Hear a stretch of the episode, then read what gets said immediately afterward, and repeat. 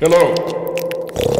two, two. Hello. Chat, two, chat, two, two, two, two. Industry, industry, Okay, industry tactics. tactics. Hello and welcome back to Industry Tactics. I'm your host, Friendly Rich. Great to be back. I hope you're all doing well. And I'm really excited today. This is one of our first live tapings, a return visit to the podcast, uh, part two, if you will, with none other than the trumpeter and amazing musician and composer, the jazz master, again returning for round two. It's Nicole Rampersaud. And before we begin, I want to thank all of the partnering organizations that kind of came together to initiate this, which was the Guelph Jazz Festival, partnering with ICI, the Institute, uh, the International Institute for Critical Studies in Improv uh, at the University of Guelph, led by another person we've had on the podcast. The director of the institute is Dr. Ajay Heble. So go back and listen to that. Thanks again to Scott Thomson and, and Karen Ng from the Guelph Jazz Festival to uh, also two other former guests on this podcast. So this podcast pairs well with several other friends. Um, and, uh, you know, we did it at Silence, uh, a venue that's dear to all of our hearts. I'm going to be performing there with the Jane Does, Friendly Rich and the Jane Does, trying out something different uh, later this month. If you're listening live in October of 2022, check out friendlyrich.com for all of my upcoming live dates, doing a residency at the Walper Hotel in Kitchener as well. And that's begun thanks to the folks at Numus. Um, but yeah, this this episode is awesome. It's engineered by Bry Webb, the great Bry Webb, and thanks to all of our friends at CFRU for supporting this. Um, we get into all kinds of fun stuff. We talk about whales and Nicole's amazing project uh, out east, and she tells us a great owl story. What else can I tell you? She's got perfect pitch. Who knew? Nicole Rampersaud. We share that. Um, anyhow, it's a beautiful talk about community, um, her incredible artistic practice, and so much more. I was blown away by that. I almost wish that we were able to do that interview after having seen what she did at, at the at the city mission the day later. Such an incredible performance uh, with effects and great treatment. I, I just uh, it, I, I was really intrigued by all the uh, but by her work and her practice with these effects pedals. An amazing fe- an amazing festival overall. Congrats to Scott and Karen. The Guelph Jazz Festival still I'm still digesting almost a month later that we've done this interview. I'm still digesting all the great music that was presented. So here it comes now, episode 155 of Industry Tactics. Very proud to present Nicole Rampersaud. Enjoy.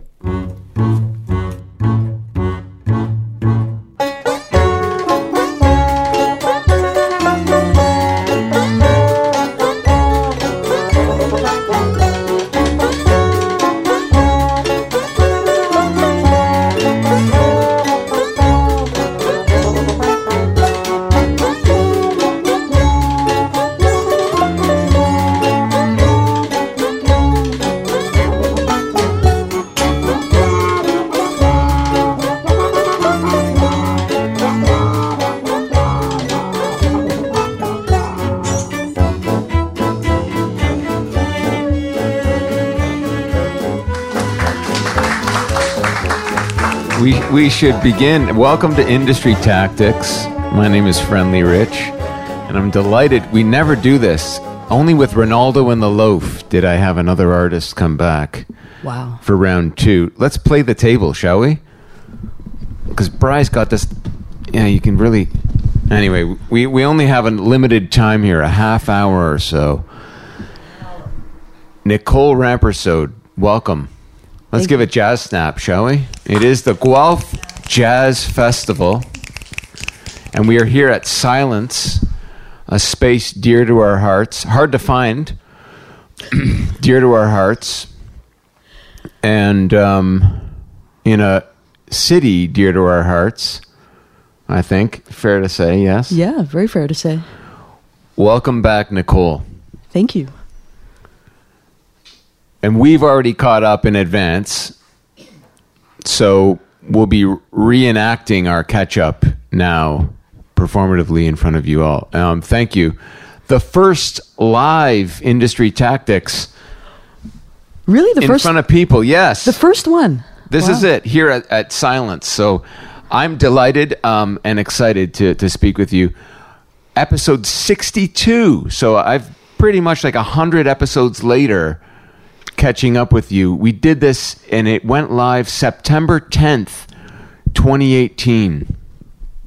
And um, I just listened to it fresh on my way here. And. Um, it was nice. It was nice to hear you were just on the precipice of leaving the GTA to go to New to go at that time to to to, to the East Coast to New Brunswick, and then the pandemic in the middle of all that. How have you been as a human first, and then as an artist second, or the or vice versa?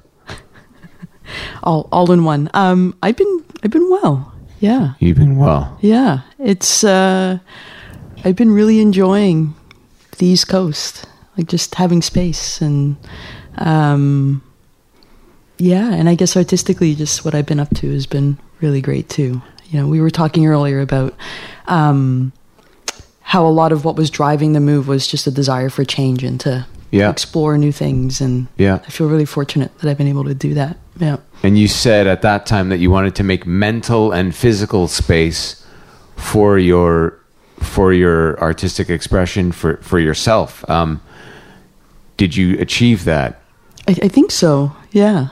Um, you know, I've I've been able to um, sort of dig into some parts of my practice that kind of got put on the back burner in some of my final years in, in Toronto. Not for bad reasons or anything. Just you know, you get you get busy supporting you know other people as a collaborator, and um, of course always appreciate that. And it's I'm just really fortunate to have the space to explore some things that I've been wanting to explore. Yeah. Which was at that time you were thinking of doing a solo record, Yeah. and then the the pandemic hit. What timing to pull off a solo recording? So did you kind of hone in on that in the pandemic? Were you able to achieve that while you were in Southampton, New Brunswick? Did I get it right? You did. You nailed it. Yeah. Okay. Um, I did. And it's interesting because I have tried or had tried over the years to um, to make a solo recording, and um, it occurred to me that my approach to making a solo album um, was sort of almost trying to replicate what happens in a live setting in a studio setting. And and I realized in the pandemic it where you weren't playing live um, that it was an opportunity to, to think about it differently. So, you know, in a solo performance, I think about the space, my relation to a space, and the people in that space, and um, and so for the album, you know, on top of incorporating effects and things like that, um, it was interesting to think about the stereo space, you know, and and so that's been really cool, you know, to explore that. You talked about one of those early recordings that we played in episode 62 dear listeners go back and listen to that um, editing like almost compiling w- was a, a what part of your approach for making that record uh, did you did you continue doing that in in this solo recording as well Yeah. So, okay. um, a lot of the compositions take the stereo space into consideration. So, how do you create movement? Um, sort of that same type of movement that you would experience in in a live setting. How does that translate to a stereo space? And um, yeah, what are what are some ways that you can use the idea of a studio as an instrument, but really as, go. as a vessel for expression? Yeah, and you you you recorded this on your own in in New Brunswick that's right. in a barn Um, I mean, I don't know if it's really a barn, but paint a picture for our listeners of what the room looked like Um, so it's uh, we live right on my partner and I. We live right on the St. John River, and if I look out a window, I'm looking right out at the the river, and it's quite beautiful. It was the winter when I recorded, um, and there's a lot of wood inside. Yes, it's like a cabin. Yeah. Following the pattern of episode 62, this is an excerpt from the new recording yet to be released. Is that right? That's correct. we're picturing the St. John River. Here it comes now. Uh, following that pattern is going to be track one, which you won't even know what the first track is yet, will you? Or do you? I do, yeah. Nicole knows. Do you know the title of it? I do. Here it comes now. A tourist in my youth.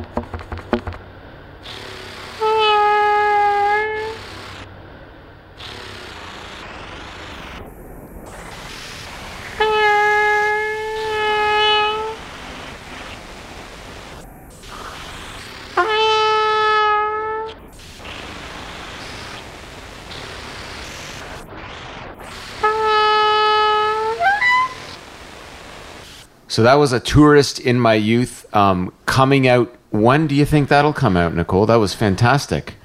Early next year. What a bullshitter I am. Usually I do that on my own, right? Um, and and so tell us a little bit about that track and, it, and when it, it comes out next early 2023 for for those uh, keeping score. Yeah. Keeping count. Yeah. Yeah. Um, Your first solo record. my first solo record. Wow. Yeah. Congrats. Thank you. Yeah. Um, so thematically for this album, I um, uh, I like words in different languages that don't have a direct translation to English, and uh, for this particular sort of theme, it's a Portuguese word called saudade. Um, and it the closest translation to English is nostalgia, but it's not um, it's not quite that. Um, and so it's this idea of exploring sort of your past and, um, you know, nostalgia sometimes has like a positive connotation, but saudade doesn't always. It's Okay. just, uh, yeah. Okay. Um, and, um, and so I sort of viewed this whole process of the album as sort of a full circle, right? Um, um, yeah, a full circle and then an opening into other things. Yeah. And that's we talked a little bit about that. That's in a way w- what I think you were looking to achieve by moving to this new place. Yeah. Yeah. Yeah. Awesome, awesome. Um, so you're here now. What what is the city of Guelph, the Guelph Jazz Festival silence if we get right into where we're at, honing in on where we're at this this special venue? What does it all mean to you? I just uh, the word community always comes to mind. Um, festivals are always just a wonderful way to celebrate community, and I think of silence as you know a good representation of that. Um, you know, I've I've had the the pleasure of performing here a number of times over the years, and just um, supporting people and supporting artistic expression, and um, yeah, I just you know, a huge congrats to Scott and Karen for programming such a wonderful lineup. Like, just, Yeah. yeah, yeah. Have you performed before with Sarah Pagé, who you're on the tomorrow going to be performing with? Have you? Wow! Oh, take two. it's honestly, it's all these birds. that- take that it's all out. these birds staring at me. It's really messing me up. Um, the paintings on the Oh, wall are are, are Oh, wow. really getting to me. Yeah.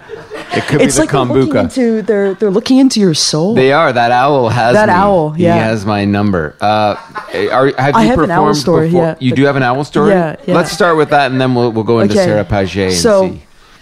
Um, so where we live, we're pretty remote. I think I see more wildlife than I do people. Um, Great. yeah. Um, and one night, you know, I was getting ready for bed. We were in bed. I was reading, Hmm. And we hear it's in the winter, and we hear this like screaming sound. Yeah. You know. Yeah. And we're like, what the what the heck is that? You know. Yeah. And it was right outside, you know, our window. And you know the river had frozen over at that Okay. point. Whoa. And so we thought it was maybe like an injured fox or something. Okay. And uh, we looked outside. We couldn't really see anything, but it was dark. And it was louder. It was getting louder. Like, and it's like it sounded like like something from a horror film. Like that's okay. And uh, and so Evan, my partner, and I Yeah. were like, "Are we gonna have to like get dressed and go rescue a fox on the river? Like, Wow, is it wow. injured?" And uh, so we do. Like, we start to get dressed and we go out and we see an owl go by screeching. Like, it, owls make the most amazing Yeah, sounds. Yeah. yeah. it was a barred owl. It was a barred owl. Mm-hmm. Wow. Yeah, That's um. They don't have those here. yeah, Yeah. Or is it a barn owl that they don't have here? yeah. I'm, I'm not sure. I don't know the difference between barred and barn. The the sound. Okay. It was scary. Okay. Okay. was, yeah, yeah. Yeah. Now the barn owl will have a little fingernail coming out of his. That's right. Yeah. That's yeah. not that. Little I don't. fingernail. I don't think so. okay. Owl legs though are intense. Yeah. Yeah. Yeah. All right. All Anyway, right. sorry. I'm gonna just stare at you now and not the wall. Okay. Uh, Have you performed before with Sarah Pagé, or will this be a first? This will be a first. Yeah. What What did you call it earlier? Uh, ad hoc performances. Uh huh. How will it go? Well, uh, well, we're a double bill, so Sarah's going to do a solo performance, and then then I will do a solo performance, and and then we'll see what happens. Something will happen. Will you possibly play together though? I'm not sure. We haven't talked about it. But okay. Yeah. Okay. Okay. But maybe. you Okay. know, Yeah. Ooh. Yeah. Okay. She's wonderful. Yeah. Yeah. Um, yeah. Well, I'm looking forward to it. Um, okay. Let's cut now to some music. This is made in the pandemic. Uh-huh. You would have traveled back to the greater Toronto area Mm-hmm. To work with Eucalyptus. Uh, what was that like? Um, at the time, it was really Yeah. strange because it, was, it was my first time traveling. You know, in you know in the midst of the pandemic, and so there was anxiety attached to that. Um, but once I was there, it was you know you just I Yeah. hadn't seen those guys in a couple of years at that Right, point, and right. it just felt like we picked up where we left off.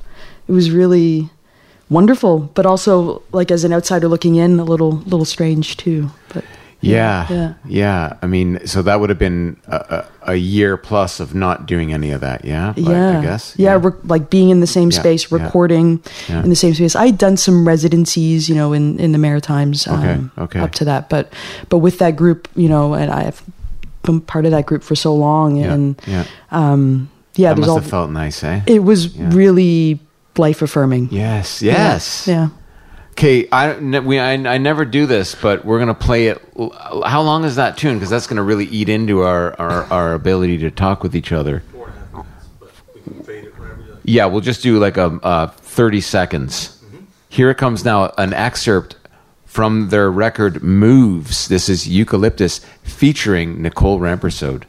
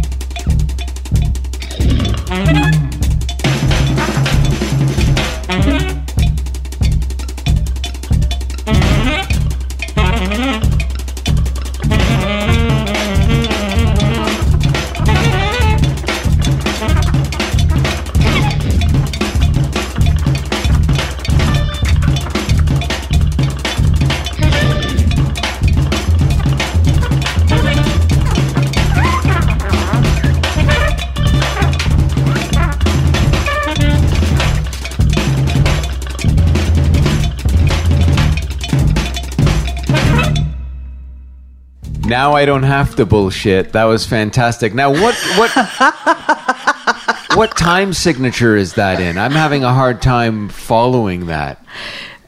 Do you have Uh, perfect pitch?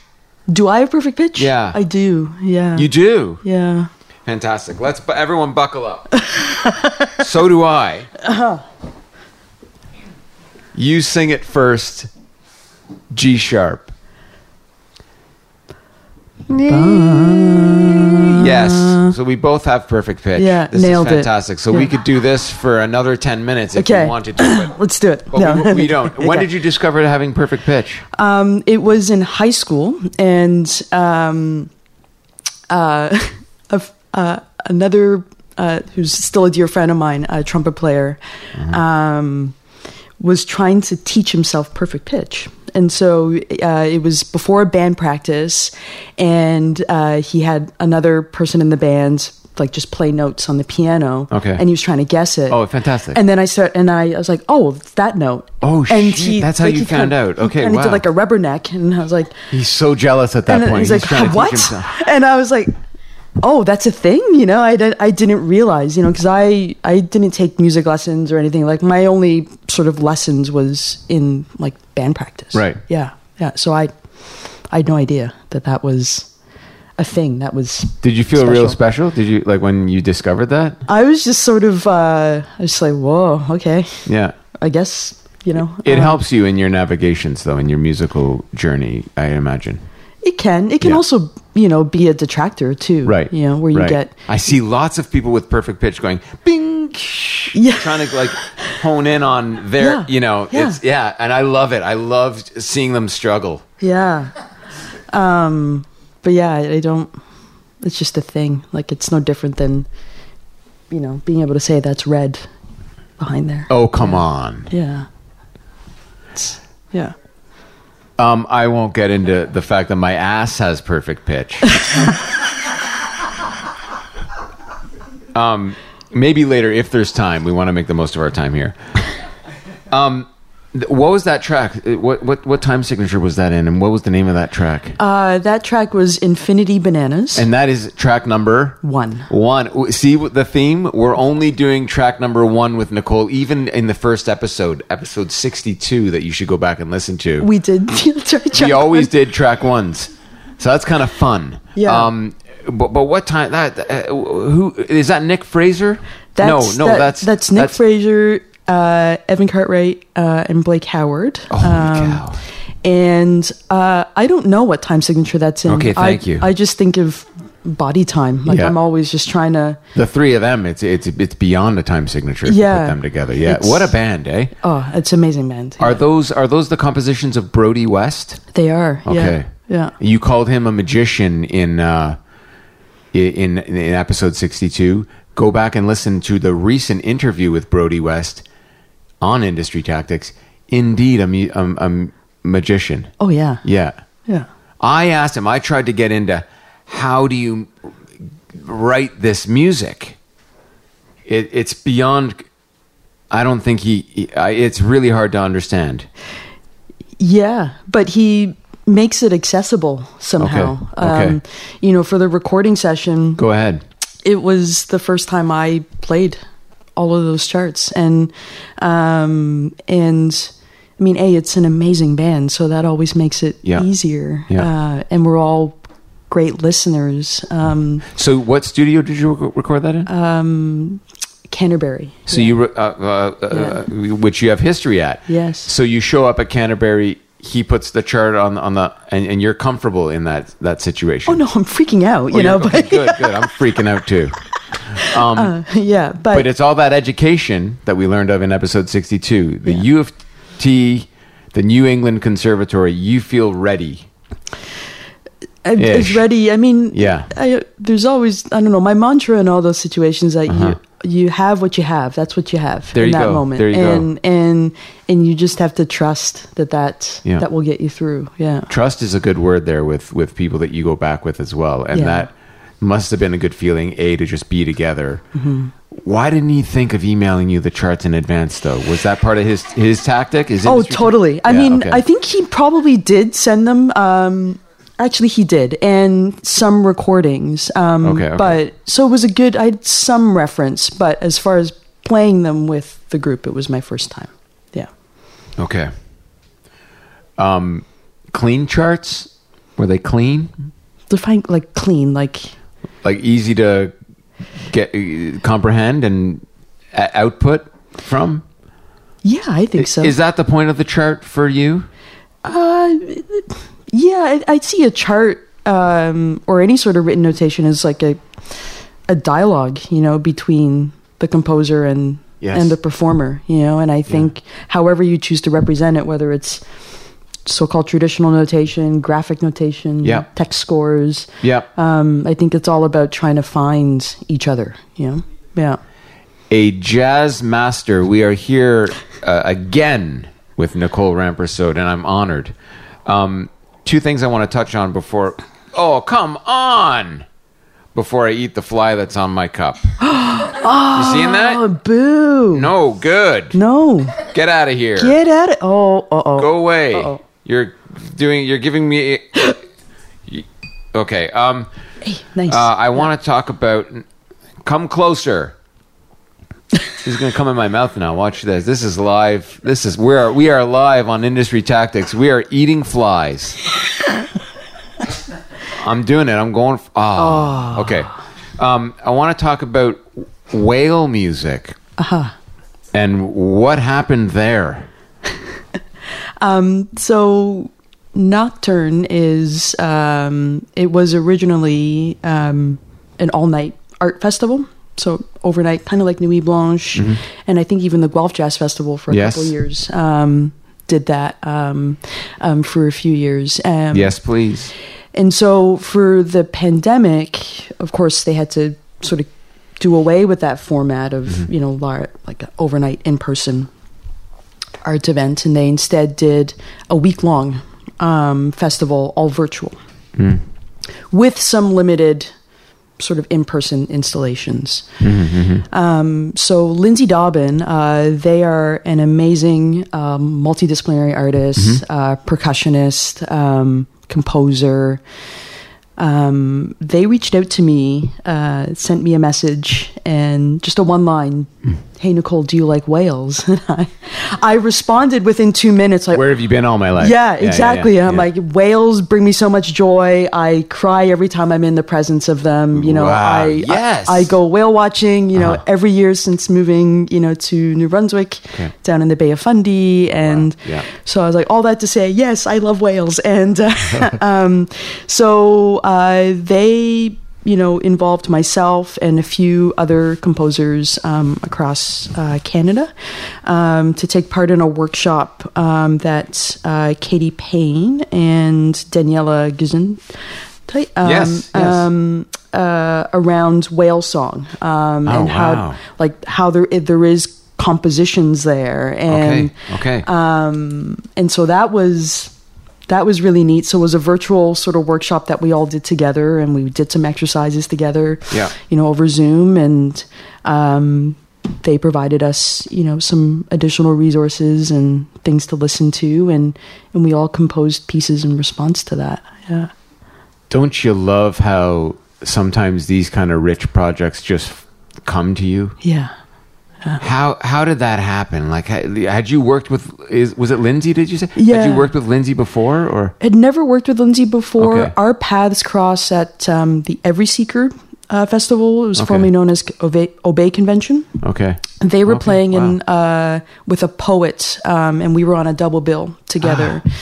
And uh, and then we kept in touch, you know, after after that. I always, you know, I, I kind of nerd out over this throughout the this podcast in in uh, in in just how well music kind of like you don't tomorrow you'll evidently I didn't do my homework you'll perform adjacent to Sarah Pagé not right yeah yeah, yeah. um, but what will that bring you don't know don't know. something something, something will always happen. Um, I do have some pieces I've been uh, working on for for go. tomorrow. Yeah, hmm okay yeah. but just that idea that like Yeah. I, I think the arts do this well um maybe other other other vocations do it too but i don't i don't know if in plumbing, one incredible experience leads to another. Just probably leads to more Plumbing. pipe work. Yeah. Yeah. Yeah. Which we need, but you know, I don't. Music does that so well, right? Like you could trace, and all of a sudden you're composing with whales. Yeah. Yeah. Oh.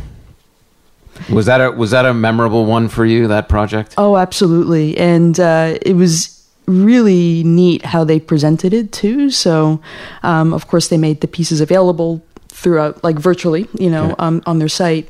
But they premiered each piece with a live feed um, Oh, from wow. a hydrophone um, Oh, off. sick. Yeah, off of the coast of Halifax, and so you would hear whale song kind of interspersed. So the whales got to uh, yeah, jam too, yeah, we had a nice and experience it as well. yeah, Good. Yeah, Can we cut to some of that? Do you have any audio of the whale music that you? Mm-hmm. Yeah, here it comes now. What is the name of the piece? It's a kaamos, which is again go back to to my like of words in other languages that don't have a direct. English This is whale tongue for what? Uh, uh, polar night. Thank you. Yeah. Uh, s- selection number one, of course. Always.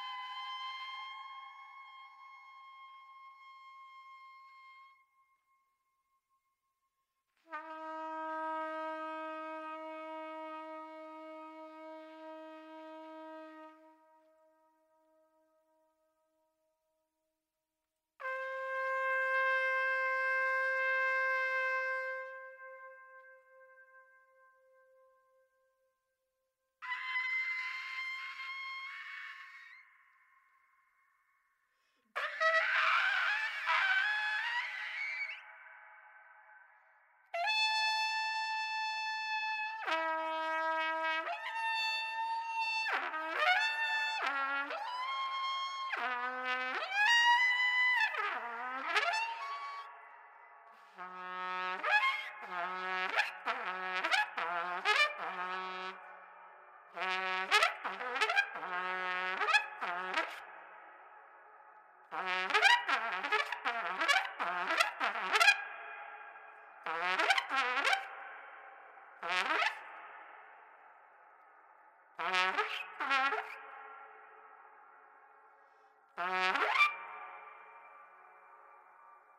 That was Kaamos.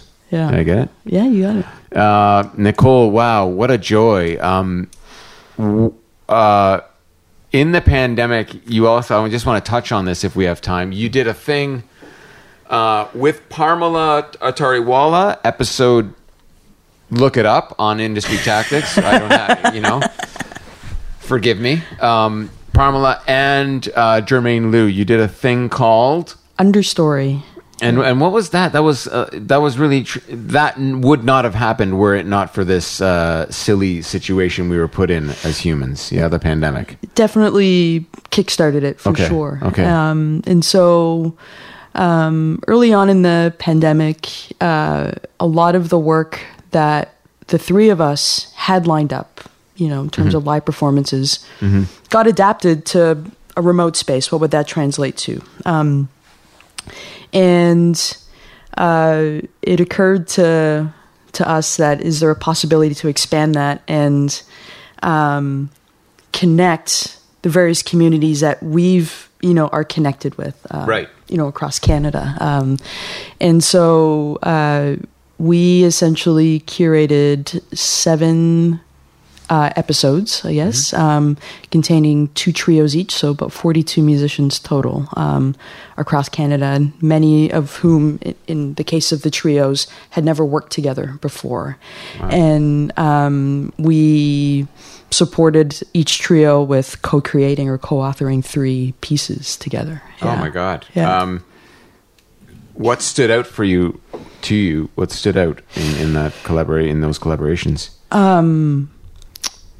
That it was an opportunity uh, to dig into the process, right, and to sit in the process. Like if I think of what the equivalent of uh, what would transpire, let's say in a live setting, you'd have ad hoc groups, right, and and you know you play and it's great. There isn't really time or an opportunity after that to really not so much discuss, but to sort of sit in the process. What is it like to really work together, right? Right, right, right. And and because of how it was structured, um, you know, each trio essentially worked together over the course of four to six weeks to create Oh, wow. three Okay. pieces, and Okay. and it was just a way to explore what what does a process mean? What does this idea of equal agency mean, Mm. right? Um, and and then you know you add a video component into the pe- into the mix too, and like how do you, what does that mean? What, what uh, you know, Mm-hmm. um, uh, you know, having a visual, you know, aspect support, you know, what's happening audio wise. So the yeah. the vi- the video was not specifically just you performing; it was other stuff too. right? Yeah, and so we opened up the option. You know, Wow. folks could, you know, film themselves while Okay. they were playing, or provide other footage. And you know, we had, Yeah. you know, a video editor put it together. Okay. Yeah, yeah. yeah. So curated by the three of you, this power trio. Mm-hmm. Will that continue? Will that I- I- evolve? it's definitely gonna, yeah, it's definitely going to evolve. You know, I think the three of us right now, it was it was a lot of work, and I think that was probably the other thing that stood out to us was Yeah. just how much work went. Oh my was god! required. Yeah, yeah. It's a spread out festival, basically. I mean, Yeah. it. I like the episode idea. I like that. Um, uh, yeah, and now we're declaring it here. You heard it here first on Industry Tactics. Now that the pandemic has ended, um, will you? I don't know. What did you? How will you carry? I didn't even have another a question. Yeah. I just wanted to make that statement. Yeah. Um, but but with understory, um, I, I'd, I just where do you think it will go? Uh, now, like, will it go back to? I saw Guelph Jazz Festival doing some incredibly innovative things that probably wouldn't have happened were it not for the the mess that we were in, and you as well with this project. Coming out of it now, what like what did you learn, and what how will you evolve it moving forward?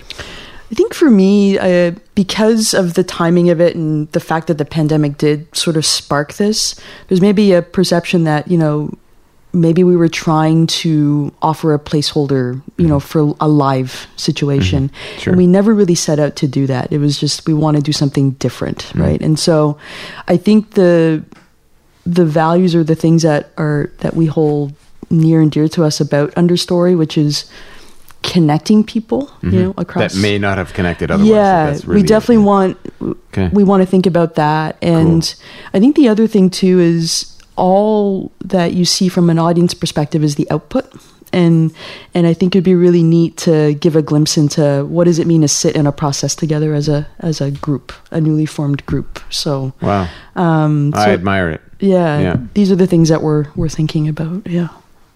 three incredible brains coming together on that one and, and such great um, i'm so thankful for it we were talking earlier about the special snowflake kind of concept of like how only the three of you as that power trio would have come together to make such a beautiful thing and how i love and obsess over the special snowflake that that's really only you could do that but how i also resent it that we're all meaningless in the end you know do you want to touch on that maybe the latter part let's let's go dark Yeah. Let's turn the lights down for yeah. yeah, yeah. no but it, Yeah. it is it is fascinating that that the three of you came together and made that work and now I, i'm so excited to see where it goes you know Yeah, yeah, me too. Um, so I think there's there's definitely a space for it, and um, yeah, I, I know what you mean about that special snowflake, but that we're all irrelevant. You know, uh, but it can almost only exist now. Like, I mean, how do you pull together something like that? You were really maximizing the the the the situation that we were in. yeah, I I mean, Parmela being in BC, Germaine being, I guess, in Toronto, in Toronto, and you Yeah. being in New Brunswick, Yeah. and everyone else around the country. yeah, That thing could have only happened in the way that it did, in a way, right? Yeah. Mm-hmm. yeah. Congratulations. Um, are you rem- are you all? We're opening it up now to the floor. It's been a perfect, might I say, thirty five minutes here. Um, are you as impressed by? Not only does Nicole have perfect pitch. I remarked on this in episode 62 how comfortable Nicole is in her own skin. Yeah. You're just, you're here, but what about the timing? She's letting me rant on about a fly on my cup, Ajay. Listen, you you have to go with it. I'm born at an Italian dinner table where the cutoff is a thing, right? Aha. Not Nicole Rampersaud. Yeah. listen to us. Uh, if you're listening to this on the Industry Tactics Podcast Network, no editing was done. Zero. Nicole's just there. We're back and forth, Yeah. right? Yeah. This is what we call chemistry in the industry. Uh, thank you, Nicole. I love you. I appreciate you. I, I admire your work. I'm so excited that you're here in Guelph doing your thing. I mean, hon- it's an honor to be here. Yeah. Right back at you, Rich. So, thanks. Uh, we're going to cue up a final tune of yours to hear. But before we do, let's open it up to, to the floor. This wonderful audience live here in Guelph. Go for it. Question number one. You have to come all the way back here so that you're on the recording. Yes. Uh, but uh, you touched a little bit on your role as a like a, an accompanist, a supporting instrument or musician, and and then with this new solo album, I just want to. Um, I'm curious about that transition and where you where you hone your attention for those different jobs, and if you could talk a little bit about that.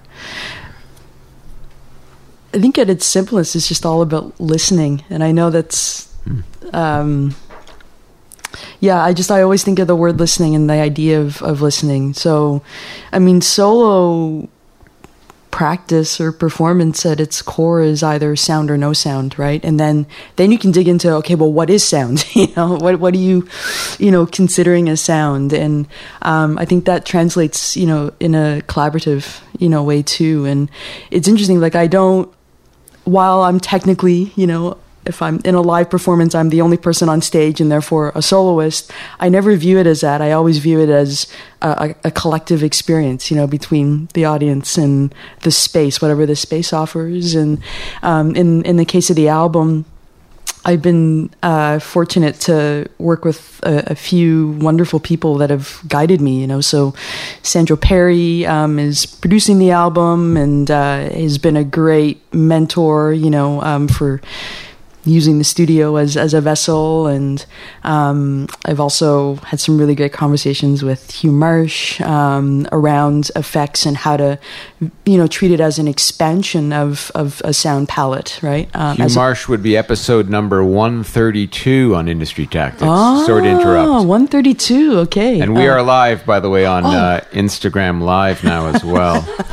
at Friendly Rich. Yeah. That's it's fantastic. one of the few times I can say hi and wave right? Nicole um, Rampersaud. We're doing live industry tactics here in Guelph. Fantastic. Um, An- another question from our friends. Yeah.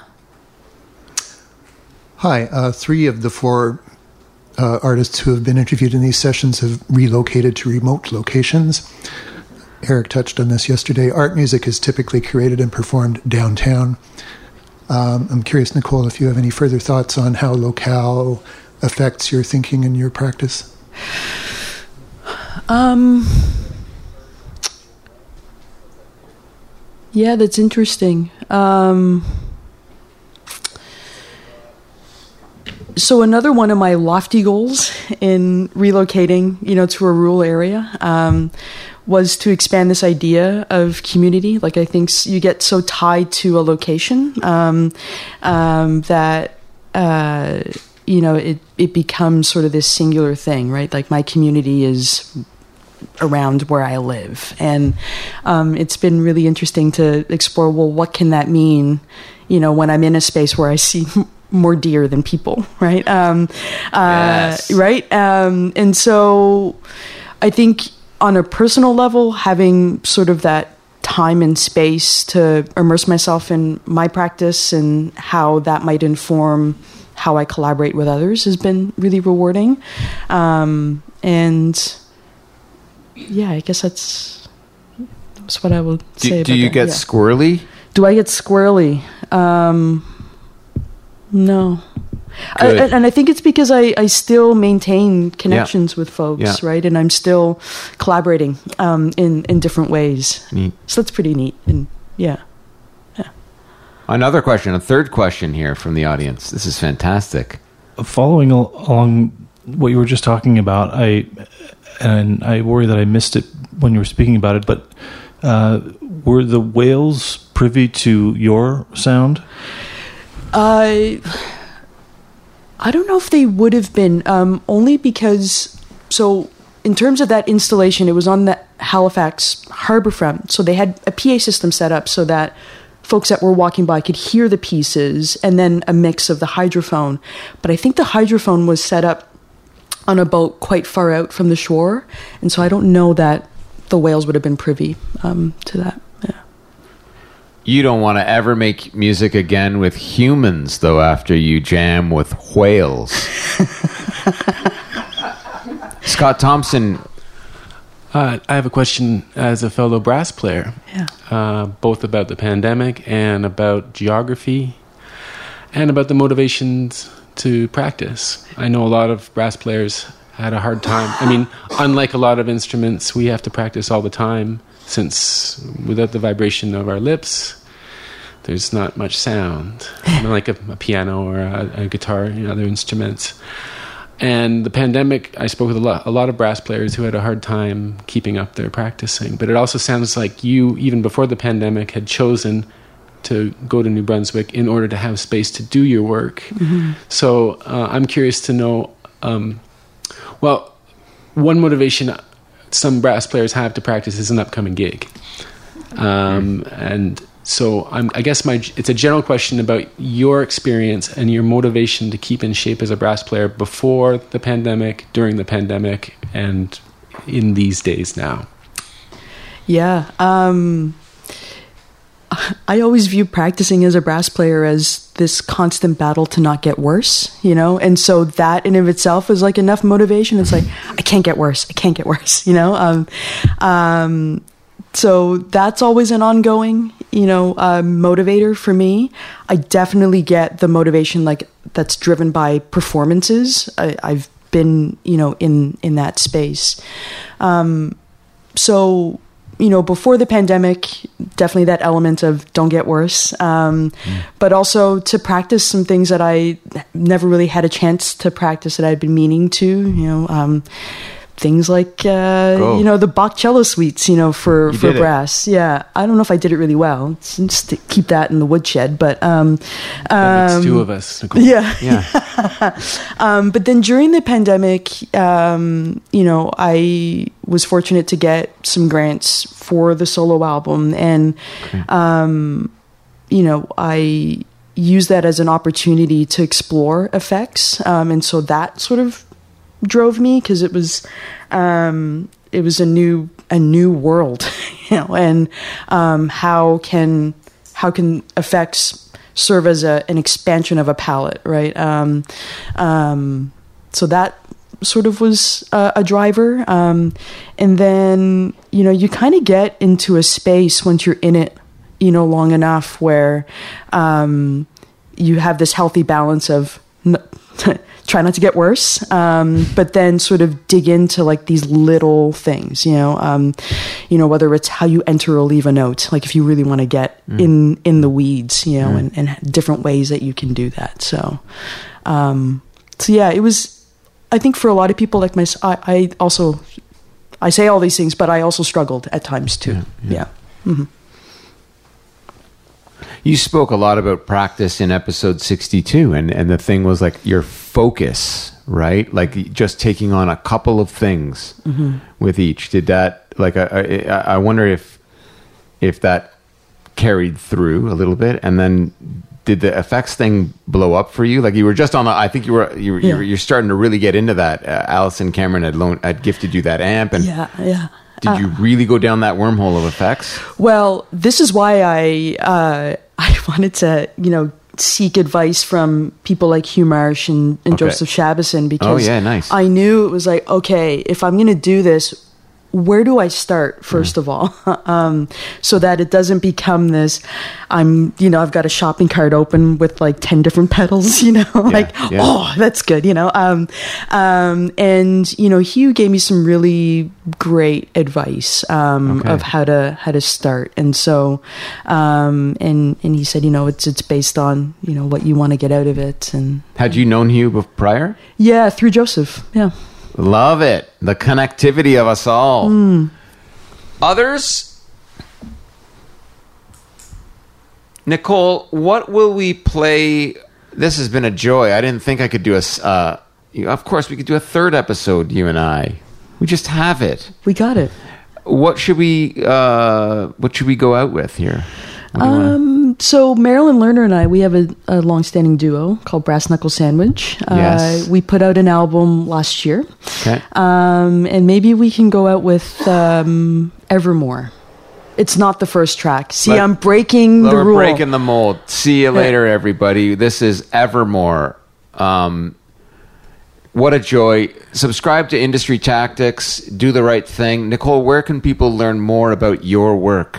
What's the best place? uh, my website is the best place yeah. Which is Nic- NicoleRampersaud.com.